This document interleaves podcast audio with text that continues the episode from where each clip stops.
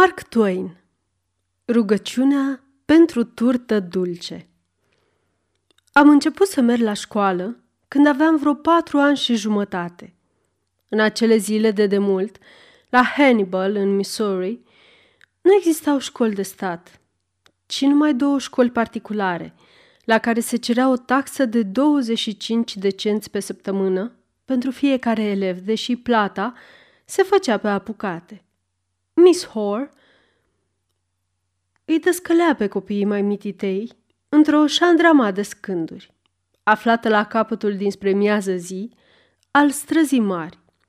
Mr. Sam Cross preda copiilor ceva mai măricei într-o hardughie de lemn cocoțată pe un deal.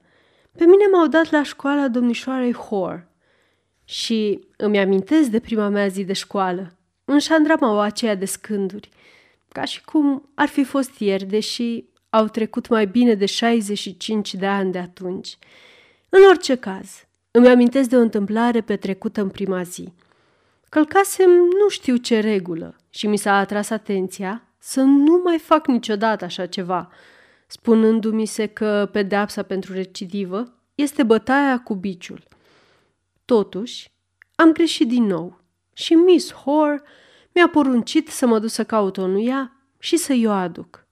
Am fost bucuros că mi-a încredințat mie sarcina asta, fiindcă mă socoteam în stare să aleg o nuia potrivită, cu mai mult discernământ decât oricare altul. Scormonind în țărnă, am găsit o așchie veche de stejar, lată de două degete, groasă de un sfert de deget și îndoită ușor la un capăt, lăsată pe semne de un dogar. Mai erau pe acolo câteva așchi frumușele, de același soi, dar am ales-o tocmai pe asta, cu toate că era putredă. I-am adus-o domnișoare Hor, i-am înmânat-o și am rămas în fața ei, cu o mutră smerită și resemnată, menită să-mi câștige îngăduință și simpatie, ceea ce însă nu s-a întâmplat. ei ne-a aruncat, atât mie cât și așchei, o lungă privire, de strașnică dezaprobare, apoi m-a strigat pe numele meu întreg.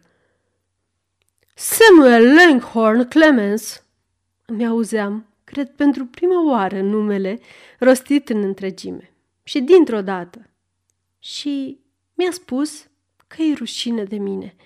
Aveam să învăț în curând că atunci când un dascăl îl strigă pe un elev cu numele lui întreg, e semn de bucluc. Miss Hoare mi-a zis apoi că are să trimită un băiat mai priceput la nuiele decât mine. Și mă apucă și acum jala când îmi amintesc câte chipuri s-au luminat de speranța că vor primi această misiune. De primit, a primit-o Jim Dunlop, iar când s-a întors cu nuiaua aleasă de el, a trebuit să recunosc că era un expert. Miss Hoare era o femeie de vârstă mijlocie, originară din Noua Anglie, avea obiceiurile și principiile celor din Noua Anglie și își începea întotdeauna ora cu câte o rugăciune și cu citirea câte unui capitol din Noul Testament, pe care ne-l explica apoi pe scurt. Într-unul din aceste scurte comentarii, Miss Hoare a dezvoltat ideea cuprinsă în textul Cere și ți se va da, spunând că oricine se roagă din toată inima și cu dorința fierbinte de a căpăta vreun lucru, poate fi sigur că rugăciunea îi va fi împlinită. Am fost atât de impresionat și atât de încântat de posibilitățile pe care mi le oferea această rețetă, încât cred că auzeam pentru întâia oară de ea. Și m-am gândit să încerc și eu. Având de plină încredere în Miss Hoare, nu mă îndoiam câtuși de puțin de rezultate. M-am rugat așadar să capăt nițică turtă dulce. Margaret Coleman, fica brutarului, venea în fiecare dimineață la școală cu o bucată de turtă dulce. De obicei, o ținea ascunsă, dar în ziua aceea, când mi-am sfârșit rugăciunea și am ridicat privirea, am băgat de seamă că turta era la îndemână și că fetița se uita în altă parte. Cred că toată viața mea nu m-am bucurat de vreun răspuns la rugăciune mai mult decât m-am bucurat de răspunsul primit în clipa aceea. Și m-am convertit deodată. Aveam nenumărate dorințe de tot felul, care până atunci rămăseseră totdeauna neîndeplinite. Însă în clipa aceea m-am hotărât să mi le împlinesc singur. Și încă din belșug, acum că aflase în calea. Dar visul acesta, la fel ca toate celelalte vise cu care ne legăm în viață, nu avea niciun temei. În următoarele două sau trei zile m-am tot rugat, cum nu s-a mai rugat, cred, nimeni în târgușorul nostru. M-am rugat din toată inima și cu toată seriozitatea.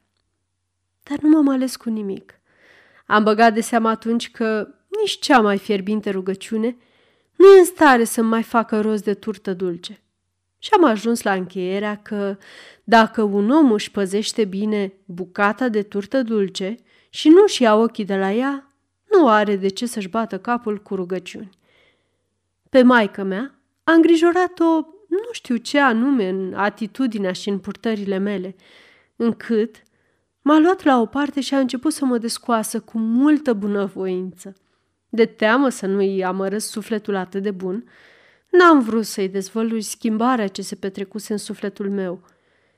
Dar în cele din urmă i-am destăinuit, cu lacrimi în ochi, că am încetat să fiu creștin.